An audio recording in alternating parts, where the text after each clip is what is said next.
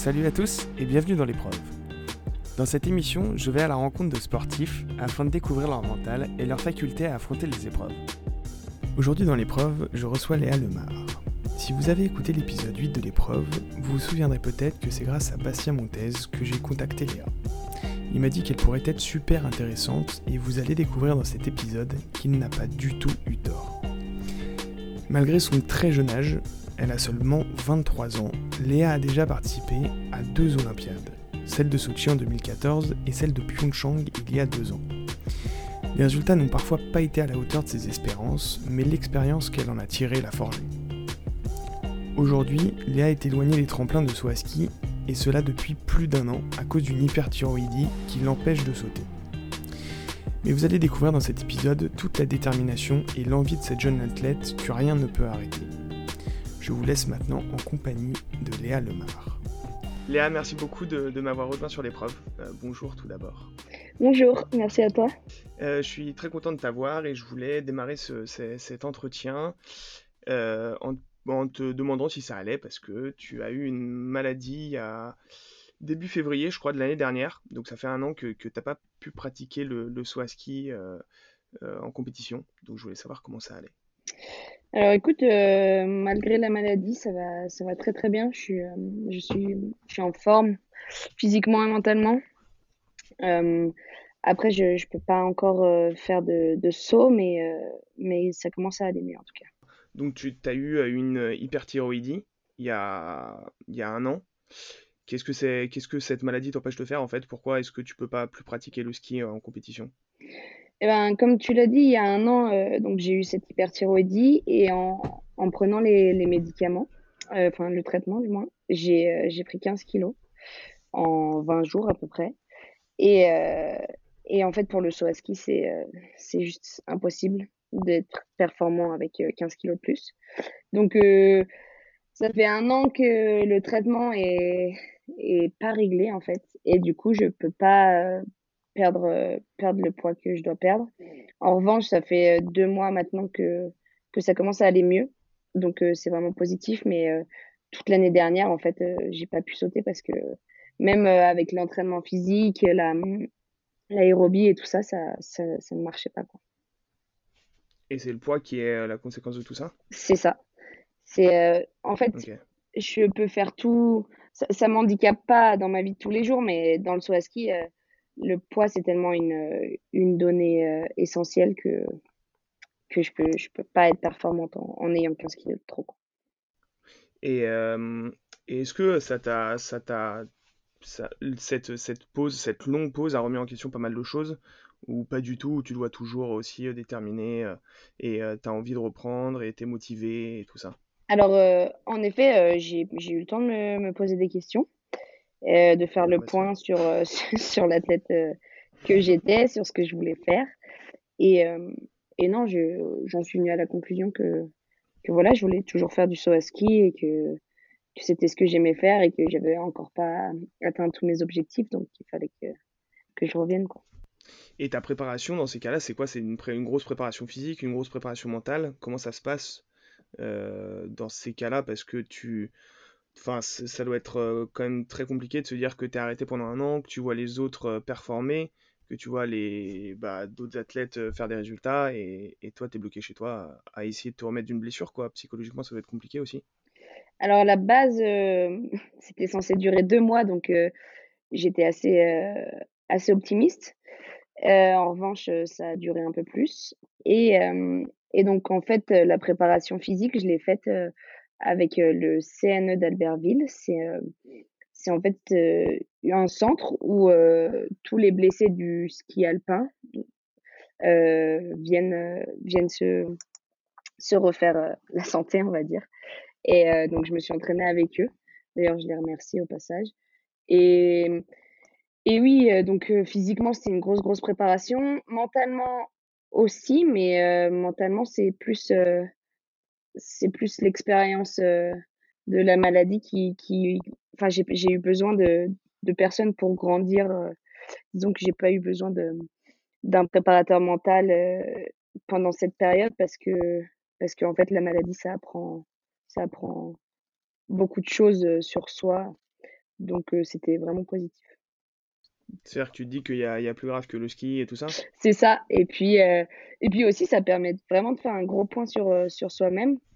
Et donc, ça, ça aide vachement à avancer dans, dans la vie et dans le sport, quoi. Et ça t'a permis de te poser quelles questions du coup? Eh ben, ça m'a permis de me poser des questions sur, euh, sur ma façon de, de fonctionner en tant qu'athlète, euh, sur les choses que je faisais de, de bien ou les choses où j'étais quand même à la rue par rapport à ce que ce qu'un athlète de haut niveau euh, doit, doit être et doit faire. Et ça m'a permis aussi de, de relativiser sur sur par exemple les, les, compétitions où je me mettais une pression souvent euh, énorme pour en fait euh, pas grand chose quoi et ça ça ça m'a fait du bien de, de, prendre du recul là-dessus parce que quand je vais revenir euh, je, je, sais que je prendrai pas plus à la légère mais en tout cas je, je donnerai moins d'importance à, à un événement et donc j'aurai moins de pression quoi et ça c'était c'était essentiel je pense que je m'arrête que je me pose pour, euh, pour voir ça. Euh, quand tu as démarré le saut à ski, tu avais, euh, des, avais des gros objectifs à, à réaliser. Tu, tu, tu, te voyais aller très très loin dans, dans, le saut à ski, décrocher des médailles, faire aussi des JO comme tu as pu le faire. Comment ça a démarré tout ça? Alors, quand j'ai démarré, le saut à ski féminin, c'était. C'était encore. il était encore à ses débuts, en fait. il n'y avait encore pas de Coupe du Monde. Euh, donc en fait, le nom Coupe du Monde n'était pas présent, c'était des Coupes d'Europe. Et euh, parce qu'il n'y avait pas assez d'argent dans le saut, euh, enfin les, les, les, organisations et la FIS ne mettaient pas, mettaient pas les moyens pour qu'on se développe. Donc il n'y avait pas de JO, il n'y avait pas de, pas de, de, Coupe du Monde, il y avait juste des, des championnats du monde. Donc je me, en tant que que qu'enfant, je me voyais au JO, j'avais vraiment envie d'y aller, c'était un de mes objectifs, mais euh, ça n'existait pas, quoi. Donc, euh, je me rappelle que le, mon coach à l'époque avait dit à mes parents, ben voilà, c'est bien ce qu'elle fait, elle est douée et tout, mais il n'y a pas beaucoup d'avenir dans ce sport. Et en revanche, j'ai vraiment eu de la chance parce que parce qu'au final, en 2012, on est passé Coupe du Monde, donc ça veut dire qu'il y a eu les médias, de l'argent pour développer le sport. Et, euh, et depuis ce, depuis ce jour-là, en fait, ça fait, le sport a fait que accroître et, euh, et donc en fait, euh, c'est génial, j'ai vraiment eu de la chance. Du coup, pour revenir sur ton, sur ton entraîneur qui disait à tes parents qu'il n'y avait pas vraiment d'avenir dans ce sport, ça t'a pas forcément freiné? Après, tu as continué à faire des études quand même à côté, et c'est, et c'est plus un sport passion qu'un sport business aussi de ton côté, non? T'es pas t'es, tu es sportif de haut niveau, mais t'es pas, une, pas professionnel ou tu l'es? Alors, si, si, après, c'était euh, quand j'avais 6 ans. Hein. Donc, euh, tu vois, en, 2012, euh, j'étais déjà un peu plus, un peu plus grande. Moi, j'étais encore une adolescente, hein, mais, mais c'est juste qu'il avait dit ça à la base à mes parents. Et moi, ça m'avait pas plus dérangé dans le sens où je me suis dit, bah, Enfin, euh, je me suis pas posé la question, je me suis dit, oui, je vais aller le plus loin possible. Et... Tu dis que ça te plaît et on verra quoi. Ouais, limite, euh, j'avais, j'étais prête à concourir avec euh, les garçons en Coupe du Monde s'il fallait quoi. et donc, et au final, voilà, ça s'est, ça s'est bien, bien passé quoi. Et pour revenir sur cette, sur cette question que j'ai, tu es professionnel ou pas? Tu peux en vivre de ce sport? Oui, oui, oui. maintenant, enfin aujourd'hui, on peut, on peut en vivre, même très bien en vivre si jamais on, après, chez les femmes, il faut quand même être dans le top 10 pour très très bien vivre. En revanche, euh, bah, les, si, si, on fait des bons résultats et qu'on arrive à trouver des bons sponsors, euh, on peut en vivre correctement. quoi. J'ai pas eu de problème encore euh, financier. Quoi. Ok. Et toute la démarche recherche de sponsors et tout ça, c'est toi qui le fais ou tu as une équipe avec toi qui, qui, qui va, chercher des sponsors ou comment ça, se passe de ce côté-là. Je trouve ça assez intéressant parce qu'il y a un côté, mine de rien, je trouve, dans le, ski, dans le ski qui est présent aux Jeux Olympiques surtout, euh, qu'on ne voit pas forcément euh, euh, beaucoup dans, les médias. Il y a, mine de rien, un côté entrepreneur du sportif. Alors oui, complètement. Moi, je j'ai pas de manager, donc en fait, les sponsors, c'est moi qui vais les chercher. les dossiers, c'est moi qui les crée. Donc après, ça, c'est assez intéressant aussi. Euh, cette démarche prend du temps, mais euh, ça permet de d'être en contact direct avec les sponsors et de, de savoir ce qu'ils ont, ils attendent de, de moi. Mmh. Et, et, voilà, c'est intéressant. Après, dans, dans, dans, le futur, j'aimerais j'aimerais avoir un manager pour que ce soit plus simple aussi, pour s'enlever un petit poids quand même de, des épaules. Quoi. Parce qu'au final, après, ça te, ça te permet de. Enfin, tu, tu, passes un peu moins de temps sur les skis et c'est un travail supplémentaire en fait. C'est ça. Disons qu'on passe pas moins de temps sur les skis, mais on passe euh, plus de temps à, à, essayer de trouver des sponsors euh, alors qu'on pourrait éventuellement faire autre chose, se reposer, euh, s'étirer. Enfin, je sais pas. Ouais. Ouais, ouais, il y a, y a, du temps. ça permettrait de prendre plus de temps pour faire autre chose, quoi. C'est ça. Est-ce que tu peux, nous, dire un peu ce que c'est que le saut à ski? Euh, Moi personnellement, je connais un peu, mais je connais, euh, euh, je connais le saut à ski parce que c'est il y a un tremplin et tout ça. qu'est-ce que, est-ce que la, question en fait que je me posais, c'est est-ce que d'une compétition à une autre, déjà le tremplin est différent, est homologué de façon différente? Et puis j'ai vu aussi que vous sautiez l'hiver et puis aussi l'été. j'ai été assez, assez curieux de savoir s'il y avait deux saisons différentes ou c'était tout regroupé sur une même saison. Alors, donc en fait, le, le saut à ski, c'est simple. Le but, c'est d'aller le plus loin possible, euh, et le plus euh, propre possible, parce qu'on est jugé sur la distance et on est jugé également sur le style. Euh, ensuite, il y a plusieurs tremplins. Donc il y a des 90 mètres et des 120 mètres qui sont, c'est nos deux tremplins qui sont présents en Coupe du Monde. Donc, euh, pour info, on doit avoir 80% de compétition sur les 120 mètres et le reste sur les 90 mètres. Euh, il y a aussi le vol à ski qui existe, mais les femmes, on n'est pas autorisé à, sauter dessus. Donc, le vol à ski, c'est quand on peut faire plus de 200 mètres. C'est des tremplins spécifiques qui sont pas présents au, JO, mais qui en revanche sont présents sur les Coupes du Monde et sur les Championnats du Monde.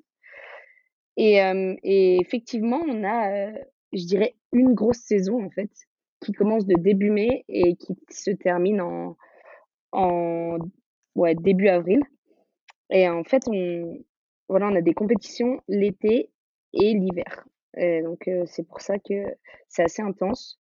On a un mois de pause euh, le mois d'avril où on prend des vacances et tout, mais on doit quand même toujours s'entraîner un petit peu pour garder la forme et, et pas perdre tout ce qu'on a fait euh, durant l'année. Donc, voilà. Et tu disais que le, le vol à ski, c'était réservé aux, aux, hommes. Enfin, en tout cas, c'était les femmes ne le faisaient pas, donc je pense qu'il n'y a que les hommes qui le font. Par élimination. C'est ça. Et pour quelle raison Est-ce que tu sais? Euh, Il y a plusieurs théories. Après, euh, je pense qu'ils. Premièrement, ils attendent peut-être que, que le niveau soit, soit un peu plus élevé. Après, je pense que là, chez les filles, le niveau est quand même, est quand même vraiment élevé et que Enfin, maintenant, on, sait voler, on sait aller loin. Donc, euh, j'espère que, que ça va pas tarder, quoi. Euh, après, je pense qu'il y a des. En vrai, je, je pense qu'il y a plus de, de raisons politiques derrière, euh, derrière tout ça, mais je m'étendrai pas plus là-dessus parce que, encore une fois, c'est des théories. Donc, voilà. Ok. Il y avait quelque chose aussi qui, qui me. Qui me, il y a quelque chose qui me fascine dans le ski, c'est dans le saut à ski, c'est qu'on a, Enfin, vraiment, quand on voit, on a vraiment l'impression que c'est un, sport extrême et que vraiment vous vous envolez et que la moindre chute peut être super grave, quoi. Euh, Est-ce que tu as une sensation de, peur euh, quand tu es en l'air? Euh, Et si oui, comment est-ce que tu arrives à, la réduire le plus possible? Est-ce que le doute a sa place aussi avant de sauter? Est-ce que à quoi tu penses en fait avant de, sauter et, même quand tu es en l'air? Premièrement, je tiens à préciser que le saut, c'est très impressionnant, mais c'est vraiment pas dangereux. Euh, c'est bien moins dangereux que, que la descente, par exemple. Euh, je pense que dans l'histoire du saut à ski, il y a peut-être euh, une personne qui s'est tuée, quoi. Le reste, des genoux, il doit y en avoir deux, trois par saison max. Donc, c'est vraiment pas un sport dangereux. après, la peur, pour ma part, je la ressens pas forcément en fait. Je j'adore cette adrénaline en fait, c'est peut-être une peur que j'ai transformée en une chose de positive mais mais j'ai pas l'impression que quand je suis en haut d'un tremplin, je me dis j'ai peur quoi. Et au contraire, je me dis trop bien et plus c'est gros et plus j'adore ça quoi. Et donc Et t'as jamais eu peur? Si si, par contre oui, ça m'est arrivé d'avoir peur. Par exemple, un truc tout bête, mais le premier saut qu'on fait sur un nouveau gros tremplin, C'est-à-dire que le tremplin, on ne le connaît pas. là, c'est, il y a un peu de il y a un peu cette notion de peur qui rentre en jeu et je pense que si jamais un jour, je fais du vol à ski en haut, j'aurais peur. mais une fois que le premier saut est passé, ça y est, c'est bon, je je sais comment le tremplin est et c'est terminé, quoi. Ou alors, il y a peut-être une notion de peur aussi si, par exemple, on fait un très, très bon saut et qu'on va aller enfin, un petit peu trop loin, quoi. Ça arrive ça parfois et là, en l'air, on est un peu, on a un peu de pression, quoi. Mais C'est vrai? Mais qu'est-ce qui arrive quand tu vas un peu trop loin? Et ben, là, pour le coup, on peut se faire mal si on va trop loin. Parce qu'en fait, la pente, à partir, d'un point, elle va redevenir plate. Et nous, si on va trop loin, en fait, on a trop de vitesse, trop de hauteur et on atterrit sur du plat, donc l'impact est assez, assez fort. Mais, mais c'est quand même une sensation qui est qui est géniale, quoi on se fait rarement mal en allant trop loin. Mais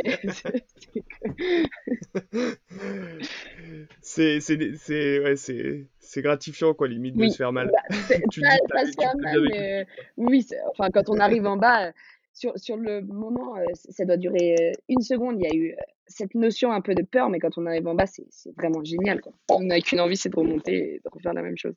Ok. Et les sensations que tu as, en haut, du coup, tu arrives à moi, ce qui m'impressionne aussi, c'est que quand je regarde un tremplin et que je le vois de, derrière, tu vois, euh, pour le peu de compétition euh, de saut à ski que j'ai suivi, quand je vois la personne qui est sur cette fameuse barre quand vous êtes en train d'attendre et de. Euh, je sais pas, vous, d'ailleurs, vous attendez un vent meilleur ou des choses comme ça, non? Alors, si je me trompe pas. Oui, donc il y a aussi dans le sport, il y a donc le, le, jugement, la distance, mais aussi il y a la notion de, des conditions aérologiques. En fait, quand il y a du vent de face, c'est du vent favorable. C'est comme une aile d'avion, ça nous, ça nous prend et ça nous porte.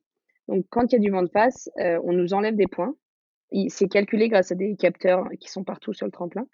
Et quand il y a du vent de dos, euh, et eh ben, on nous rajoute des points.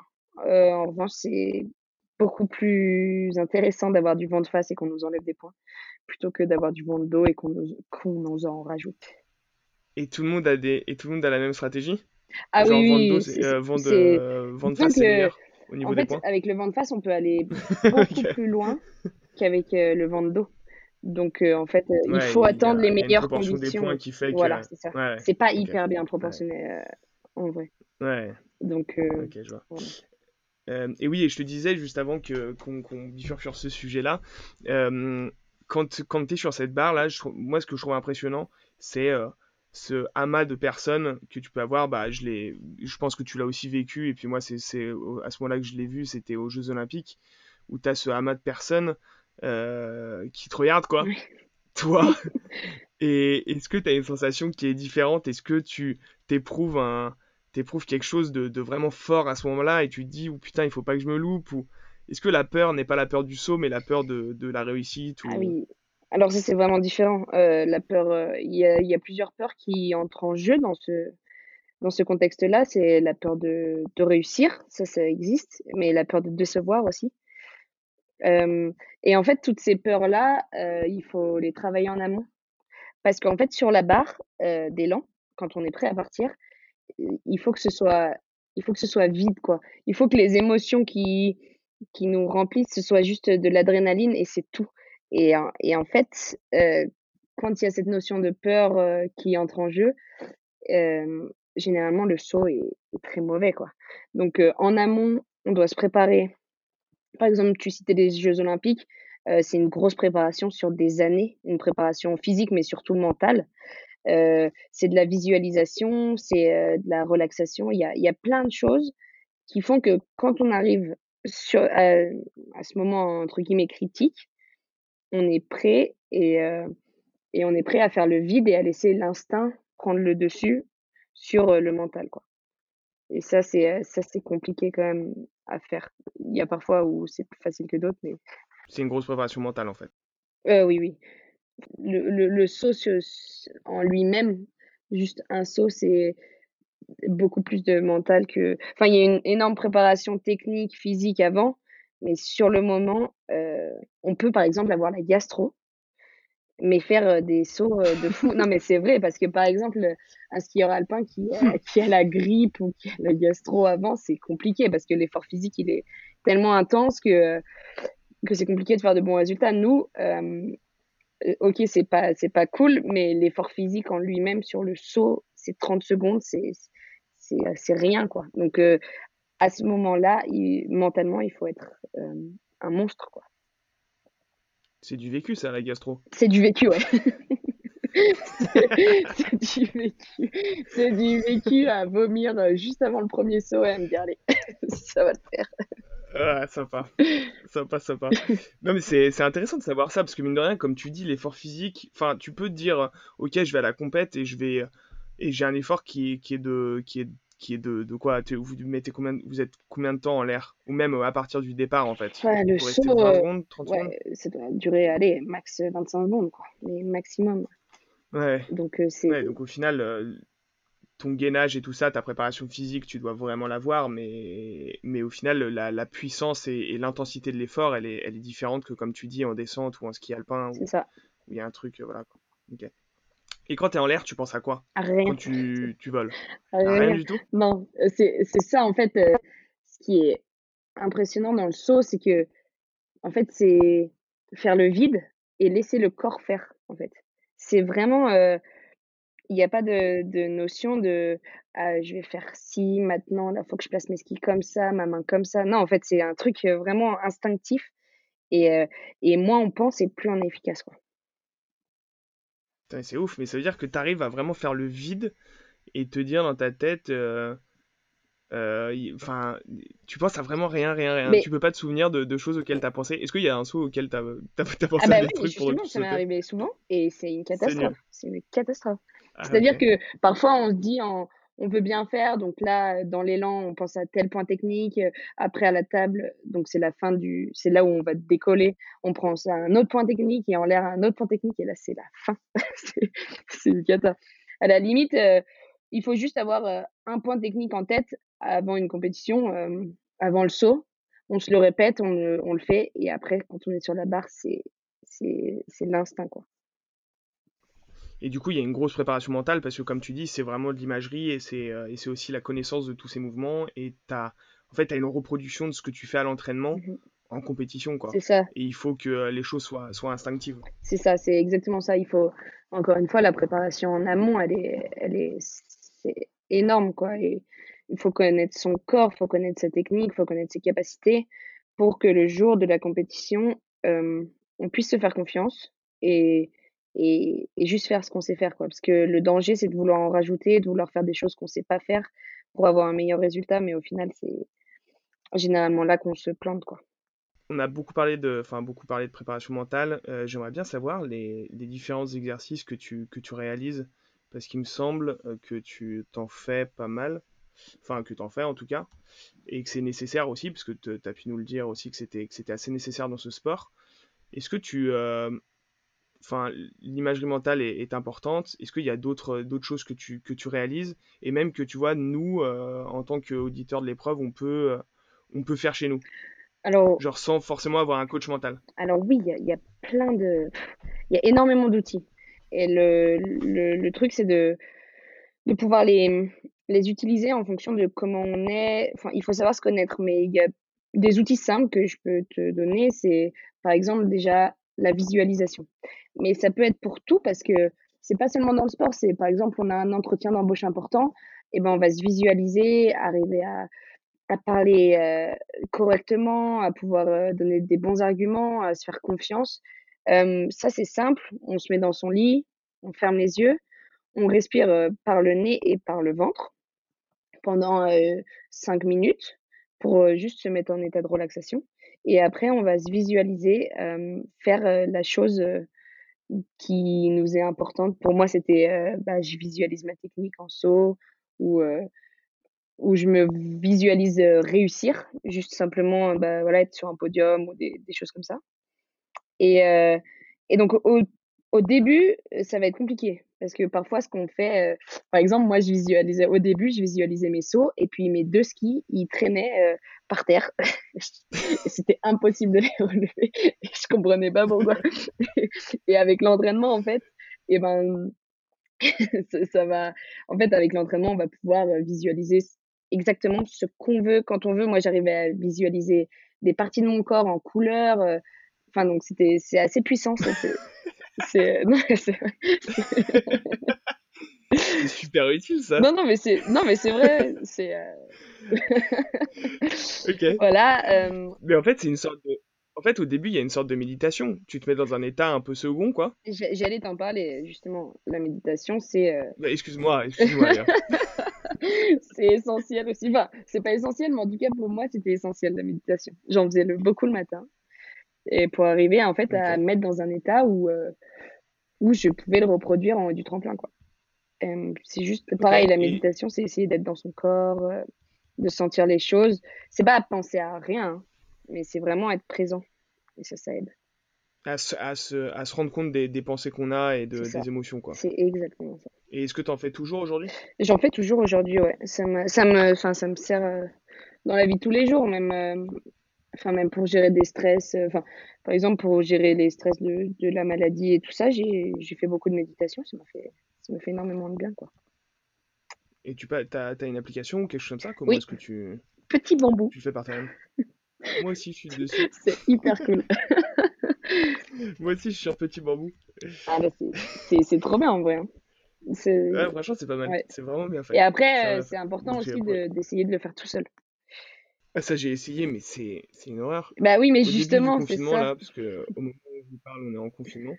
Euh, au début du confinement, tu vois, j'avais j'avais euh, donc j'avais petit bambou et tout ça et puis euh, et puis je me suis dit bon je vais arrêter parce que je vais essayer de faire ça tout seul mais en fait laisse tomber genre tu te rends compte quand tu médites que que tu as des milliards d'idées qui te passent par la tête et que enfin c'est un truc de fou quoi. Et donc enfin moi j'ai besoin d'avoir j'ai toujours besoin d'avoir cette petite voix euh, ce petit programme à côté de moi qui me dit euh, relâchez-vous euh, ancrez bien vos pieds dans le sol et tout ça. C'est toujours nécessaire tu vois. Oui mais, t'arrives à le faire tout seul toi? Ouais, ouais bah, justement en fait c'est super dur au début mais il faut commencer par 5 minutes en, en ayant des, des, une ligne précise de conduite. Donc au début ça va être Mettons pendant 5 minutes, on se concentre sur la respiration. Ensuite, 5 minutes, on se concentre sur les, sur les sens euh, de son corps. Et ensuite, 5 minutes, on se concentre sur les bruits extérieurs. Et là, ça fait déjà 15 minutes et c'est terminé. Il n'y a pas besoin de forcément plus. Enfin, moi, j'ai jamais médité, genre deux heures, euh, Bouddha. 15 minutes, ça me suffit. 15-20 minutes, c'est cool, quoi. Tu vas pas faire de retraite. C'est pas ah, J'ai essayé, je suis partie en plein milieu. C'est pas possible. C'est vrai? Ouais, ouais. c'était pas pour moi. En plus, c'était un truc, je sais pas comment je suis tombée là-dedans, euh, où il fallait pas parler. C'est-à-dire que moi, euh, pas parler, c'est quand même vraiment. Euh, mais attends, mais attends, attends, reprenons le contexte, c'était où? C'était, je sais pas, dans un centre euh, à vers ou Chambéry, ou je sais pas où. Ouais, je suis restée. Okay, t'es pas partie genre au Népal dans un monastère Non, quoi. non, non, non, non, quand même. Mais bon, c'était tout comme. Hein. c'était tout comme. ah ouais, Et du coup, je suis restée deux jours et après, j'ai dit, bon, allez, désolé, mais là, il faut que je m'en aille. deux jours? Non, deux C'est incroyable Deux jours Bah oui, deux jours. Ah bah ouais, deux jours, mais c'est incroyable. Ah ouais, ouais. Mm. mais t'es allée toute seule? Je me suis dit que ce serait une bonne préparation. C'était euh, euh, pendant le mois d'avril, en fait. Euh, euh, justement pendant notre pause. J'étais partie en vacances et tout. Et après, je me suis dit, bon, bah, allez, euh, je, vais, je vais essayer de faire ça. Je pense que ça peut m'aider pour le saut. Puis, pas du tout, en fait. Hein. Il y a des choses qui sont pas faites pour enfin, nous. ça correspondait pas, quoi. T'arrivais pas à... Non, pas du tout. T'arrivais pas à, lâcher prise, quoi. Ah ouais, non, mais là, c'est du plus que lâcher prise. mais tu sais que je, je me suis déjà posé la question et ça, et ça me et ça me ça, ça m'intéresserait de faire un truc comme ça. Enfin je me suis déjà posé la question de me dire ouais, vas-y je vais me barrer une semaine au Népal ou je sais pas quoi dans un monastère. faire un truc comme ça. Je me suis déjà posé la question mais au final ouais je pense que c'est compliqué. Et puis avec euh, le l'hyperactivité que j'ai je pense c'est ça faut être prêt en fait. ça va être un peu faut être prêt. Ouais faut être assez prêt. Bah il faut faire de la visualisation quoi tu ça, vois. ouais, bah, voilà. Avant d'y aller voilà. tu fais de la visualisation. Bien mais pour revenir sur la visualisation déjà euh, c'est quand tu disais euh, que, tu, que tu pousses ton esprit à aller voir un peu plus loin, etc., et à, t'imaginer ce qui va se passer, il faut aussi que tu imagines aussi bien les côtés positifs que les côtés négatifs qui peuvent arriver, c'est ça? Bien sûr. Euh, en fait, on fait tous les scénarios.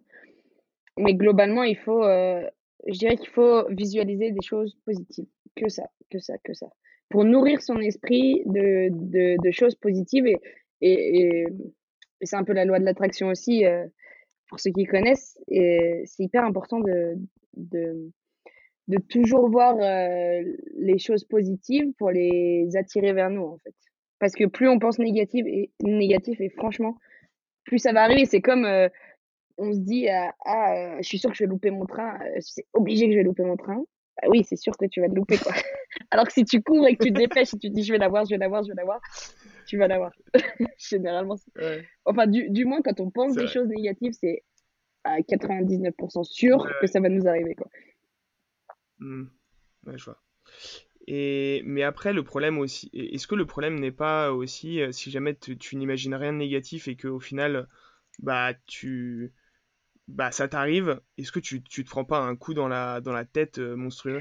Alors, ça dépend. Il faut, euh, en fait, il faut avoir des objectifs aussi réels et atteignables. Enfin, c'est des choses qui, qui ça, c'est aussi du, de la préparation mentale, mais il faut savoir ce qu'on vaut pour pouvoir mettre des objectifs atteignables et réalistes quoi. Et ça, c'est sûr que si euh, on est 30e du classement général toute la saison et, qu'on arrive au JO qu'on se dit euh, je veux être premier, alors là la déception va être énorme hein, parce que t'as beau euh, être visualisé que tu allais gagner, c'est pas possible. Donc c'est sûr que si on a des objectifs un peu trop hauts par rapport à notre niveau, on peut tomber de très très haut. Est-ce que ça aussi, c'est du vécu? Ouais, c'est, c'est un peu de vécu aussi, ouais. D'ailleurs, parlons-en pour, pour, commencer à parler des, des Jeux Olympiques. Euh, comment est-ce que tu t'es préparé à tes premiers Jeux Olympiques euh, à Sochi? Alors, En vrai, je connais la réponse parce qu'on a déjà, on a déjà réalisé une, une interview qui a un peu bugué il y a, il y a quelques jours. Donc en fait, Léa, je la connais un peu, un peu mieux que vous au moment où on se parle. Euh, mais, euh, mais c'est, très intéressant. du coup, les, la préparation au JO de Sochi, Léa? Euh, bah, Sochi, ça c'est. En fait, j'étais, assez jeune, hein, j'avais 16 ans, il me semble. Et donc, euh, ça s'est quand même plutôt bien passé, à vrai dire. Euh, j'y allais un peu en tant que touriste. J'avais quand même. on a toujours le rêve de gagner, mais je savais très bien que c'était impossible. Donc, en fait, je me suis préparée en fonction de mes objectifs. Donc, c'était d'être dans le top 20 c'est ce que j'ai réussi à faire et je les ai très bien vécus et j'ai beaucoup appris à, Sochi parce que bah, les jeux c'est quand même incroyable et surtout quand on est quand on est jeune comme ça c'était une expérience de fou et donc cette préparation là était quand même bien en revanche celle de de Pyeongchang je me suis bien plantée quoi et est-ce que juste avant juste avant pour, pour rester sur les JO de Sochi, parce que c'est quand même ta première, c'était, j'imagine que c'est quand même ta première grosse compétition. Est-ce que tu as un certain stress qui s'installe est-ce que tu arrives avec de la confiance ou au final tu rejettes complètement le stress en te disant de toute façon euh, c'est ma première compétition, je suis là pour, pour, pour acquérir de l'expérience. bien entendu qu'il faut se fixer des objectifs parce que c'est toujours, je pense, nécessaire et ça te permet toujours d'être, d'aller chercher le plus loin possible. Mais est-ce que tu es allé avec, euh, je sais pas, avec, euh, avec un certain stress pour ces premiers JO Ah oui, bien sûr. Moi, j'étais, en vrai, j'étais terrorisée là-bas. Euh, déjà, c'est, c'est un truc immense. tout le monde s'occupe de toi. Tu, tu marches dans la rue et puis tu croises des athlètes que tu idolâtres depuis que tu es tout petit. Donc, moi, j'étais, j'avais beaucoup de pression. mais. c'est Disney, quoi. Ouais, c'est Non, mais c'est vrai. C'est, non, mais c'est Disney. Franchement les premiers. Bah, après, euh, mais pour tous les athlètes, après, il faut juste savoir euh, faire la part des choses et savoir pourquoi on est là, quoi. Mais on a vite moyen aussi de partir un peu dans tous les sens. Mais en revanche, moi, j'avais. des petites anecdotes? Euh, bah, Des petites anecdotes, il y en a plein. D'autres que plus, je peux plus ou moins raconter.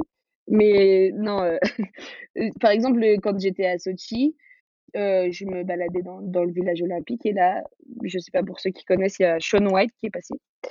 Et là, je me suis dit quand même, Sean White, euh, c'était quand même mon idole. J'adore le snowboard. Et bon, alors je lui dis, est-ce que je peux prendre une photo avec toi et tout, euh, ce serait cool. Et là, il me dit, mais pas de souci, comment tu t'appelles, tu fais quoi, machin. On parle comme si j'étais sa pote. du coup, moi, j'étais un peu, euh, ok, cool. C'était vraiment cool. C'est ouf quand même. Ouais, ouais c'est impressionnant. Et non, euh, après, la, la, la pression, elle redescend quand, enfin, comment dire, quand on se refocus sur les objectifs et qu'on se remet voilà, des objectifs réalistes, ça va quand même un peu mieux, même s'il y a toujours cette pression, si on arrive à la transformer en quelque chose de d'excitant, c'est incroyable parce que le stress, en fait, je pense qu'on ne peut pas réussir sans le stress. Mais le stress, c'est pas négatif. Le stress, c'est quelque chose de positif. On doit le voir en tant que quelque chose de positif c'est hyper important. Mais c'est incroyable parce que tu vois, en faisant ce parallèle avec, avec Disney, je vais revenir dessus, ça paraît peut-être idiot, mais, mais en fait, on a vraiment l'impression que en fait, vous avez, vous avez un vrai rôle de, chef d'entreprise et l'entreprise, c'est vous-même, quoi. C'est-à-dire que euh, il y a un besoin d'aller remporter les médailles, d'aller gagner, et pourtant, tu vois, quand tu es dans un village olympique où il y a euh, plein d'idoles, euh, enfin plein de personnes que, tu, que tu admires, parce que quand tu fais partie de, cette, de ce milieu-là aussi, bah, c'est qu'il y a des gens qui t'ont porté aussi à, aller chercher au bout de toi-même et de, et, de, et de faire du saut à ski, je suppose ça doit être incroyable de se dire, euh, ok, il y a des moments où il faut s'amuser, des moments où il faut aussi euh, euh, se concentrer et, et, garder ses objectifs en tête. Et, c'est, je, trouve ça, je trouve ça remarquable, surtout à. T'avais quel âge en 2014 J'avais 16, ans, je crois. 16 ou 17 ans, un truc comme ça. Ouais, à 16 ans, devoir faire quelque chose comme ça, et puis Enfin, et puis tout de même aller chercher une 20e. T'es arrivé 20e, c'est ça? Ouais, 19, mais oui. Excuse-moi. 19e. non, non, c'est important. non, c'est important. Euh, et d'arriver 19e, enfin, c'est quand même, euh, c'est quand même une, je trouve, une, une, belle, une belle prouesse, quoi. C'est dingue de, de, pouvoir se fixer des objectifs et, et aussi de vivre les moments, euh, des, des, moments super comme ça, quoi. Ah non, mais ça, c'est sûr. Après, euh, en tant que sportif, 19e, c'est jamais, jamais bien. Hein c'est jamais assez. C'est jamais assez? Ah non, bah non, 19, c'est tellement loin de la première place que c'est frustrant. Bon, après, pour les jeux, euh, c'était quand même une belle perf. Euh, j'étais hyper contente, mais ça m'a pas non plus euh, trop suffi, quoi. Et à Pyeongchang, du coup, comment ça s'est comment ça s'est passé? La préparation, que ça soit la préparation, le, même la compétition et tout. Comment comment t'as vécu ces jeux-là? Euh, Bah c'était pas la même chose. Hein. Les jeux de Pyeongchang, c'était vachement plus compliqué. Euh, Parce que t'attendais beaucoup plus de choses de ta part? Oui.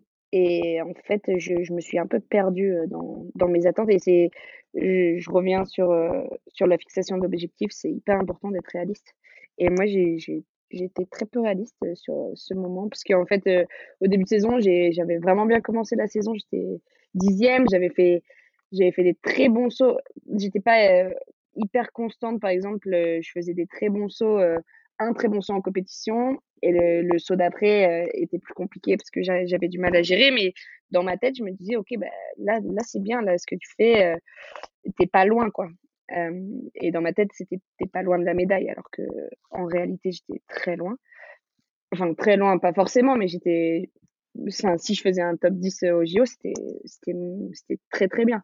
Sauf que moi, ça me suffisait pas sur le moment. Et dans, dans cette préparation avant les Jeux, donc de début décembre à, au mois de février, euh, je me suis complètement, euh, je me suis complètement perdue quoi en fait. Euh, j'avais des objectifs bien trop hauts et je voulais inventer des choses dans mon saut. et là, je me suis perdue. En fait, je, je voulais faire plus que ce que je savais faire au lieu juste de me concentrer sur mes points forts et les améliorer et les améliorer, ce qui aurait été très bénéfique et ça se trouve, j'aurais fait euh, des bons résultats grâce à ça.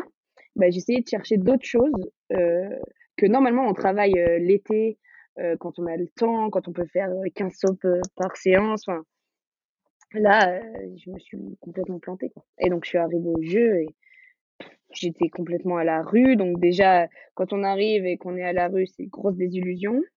Et vu que ça dure euh, bien une semaine euh, et demie avant la compétition, on a le temps de voir qu'on est vraiment nul, quoi. Et tous les jours, c'est c'est hyper dur. Franchement, Tu veux dire aux entraînements? Ouais, parce que je me rappelle plus exactement, mais je crois qu'on a trois ou quatre séances d'entraînement de de deux trois sauts avant les jeux et euh, et en fait c'est c'est plus le moment de changer, sauf que on s'est tellement entre guillemets déconstruit avant que en neuf sauts, c'est impossible de tout reconstruire. Donc, c'est des grosses désillusions tous les jours. Et c'est raide, quoi. Quand on arrive sur la compète, tu sais que tu, que tu vas pas y arriver. Enfin, entre guillemets, parce que à cause de, des, des, des choses que tu as faites avant, tu sais que tu es à la rue et que tu es loin de tes objectifs et c'est compliqué à gérer, quoi. Surtout que c'est le seul événement que tout le monde, toute la planète regarde. Donc c'est compliqué d'échouer à ce moment-là. Après, ça m'a beaucoup appris. Hein. On apprend toujours de ses échecs, je pense. Enfin, si on sait s'en servir. Mais euh, sur le coup, c'était c'était pas un moment hyper, euh, hyper facile. Quoi. Ouais, j'imagine bien. Mais du coup, comment tu arrives à. Il n'y a pas une possibilité d'arriver à faire le vide et de se dire que euh, bon, ça passe pas en entraînement, mais ça passera en, en compétition Ah si, si, j'aurais pu, hein, mais enfin, il y a toujours moyen, et je pense qu'il y a toujours moyen d'aller chercher au plus profond de soi dans les moments les plus difficiles. Mais moi, j'étais tellement loin à ce moment-là que il n'y avait plus rien, plus rien à faire. C'était irrattrapable. Ah ouais, non, c'était terminé. Et là-dessus, j'ai, j'ai vraiment pas été bonne. Mais c'est, c'est bien parce que j'ai vraiment pu faire le point après la saison. Enfin, encore une fois, on apprend. Quoi. Et au final, après les JO de Pyeongchang, as, la saison que, que tu as récupérée après, elle s'est passée comment? Ah, mais, Bien ah, ou. non, euh, non. en fait, c'est ça aussi Non, le truc euh, qui est. Non, mais j'ai, pas honte de le dire que j'ai très très mal géré euh, cette saison. euh, Parce que après les Jeux, j'aurais très bien pu me dire, ok, allez, c'est passé, c'est passé, basta quoi. Il faut se remettre dedans. Sauf que, sauf que je sais pas, c'est une blessure un peu que qui qui a- qui s'est pas guérie tout de suite et donc en fait, euh, je traînais un peu les pots cassés euh, toute la fin de saison. Donc, euh, donc voilà, Et après, participer au jeu, c'est compréhensible aussi, parce que participer au jeu, c'est quand même. Déjà, participer au jeu, c'est quand même un rêve. euh, et puis se dire que son rêve, on l'a un peu euh, froissé, quoi. Parce que si je peux, si je peux Ah dire. Bah, c'est vrai que se remettre dedans, ça doit être, ça doit être compliqué. Surtout qu'en plus, c'est pas comme si tu, c'est pas comme si tu revenais à, Ah genre à ton taf et que tu étais dans un bureau à faire quelque chose de différent, quoi. Tu fais euh, H24 la même chose. Oui, puis euh, tu sais que les prochains, c'est dans 4 ans, quoi. Donc Ouais, bien. Et donc, euh, ça, c'est un peu dur à avaler. Après, euh, il faut savoir euh, faire la part des choses et avancer. et- Donc, euh, ouais. c'est vrai, c'est vrai. Bon, et du coup, cette, euh, ces, ces JO qui sont dans 4 ans, comment, euh, comment tu les prépares? Eh ben, aujourd'hui, euh, déterminé? Ah oui, je, je, je suis vraiment déterminée à les, à les réussir. Euh, en revanche, là, j'ai pas toutes les cartes en main, donc euh, j'ai j'ai pas, pas d'objectif pour ces JO. euh, les circonstances font que, que c'est plus compliqué que, que la, la normale, mais, mais je suis vraiment motivée et je pense que dès que je peux attaquer à sauter, enfin, ce sera, je vais, je vais travailler pour.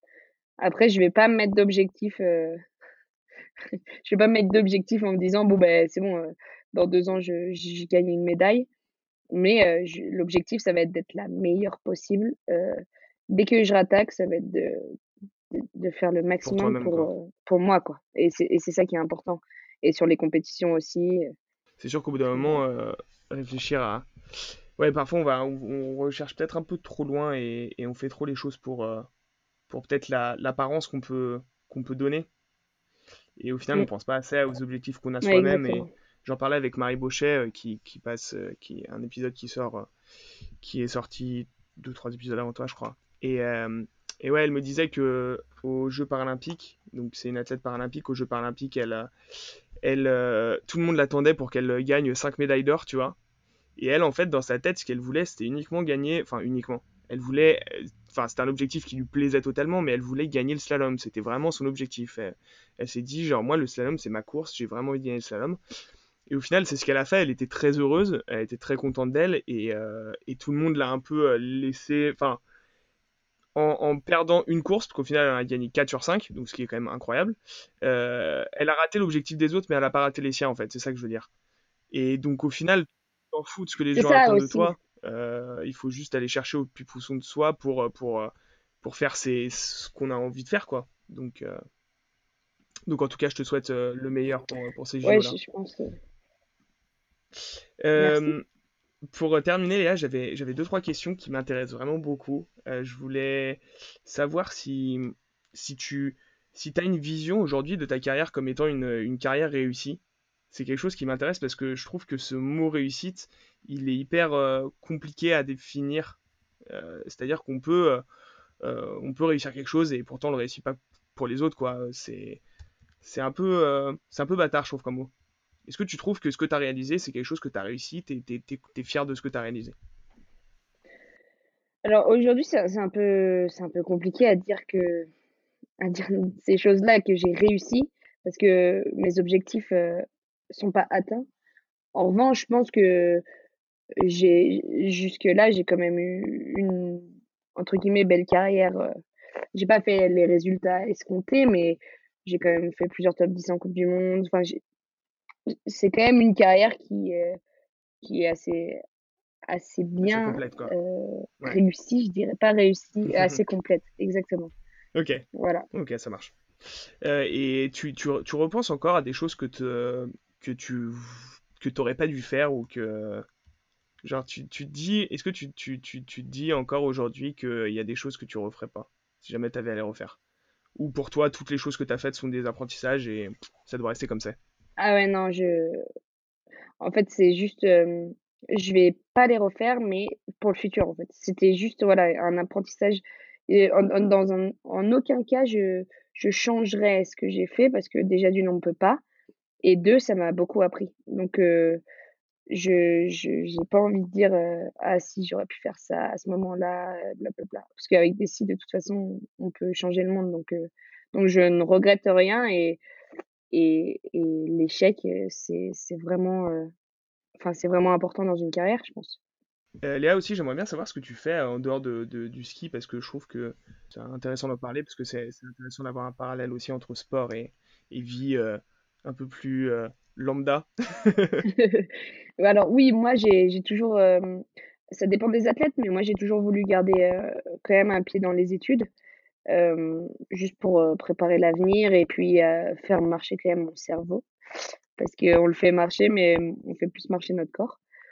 Et puis pour garder une vie sociale, parce que ma famille et mes amis, c'est quand même, enfin moi je, je, je peux pas vivre sans, donc c'est important aussi de de faire ça. Et après, je fais pas mal d'autres sports pour être pour être une athlète assez complète parce que si on fait si on reste que dans notre domaine, je pense qu'on progresse moins vite que si on, on, fait d'autres sports de glisse, d'autres sports. Enfin, je pense qu'il faut être assez complet pour pouvoir réussir dans son sport.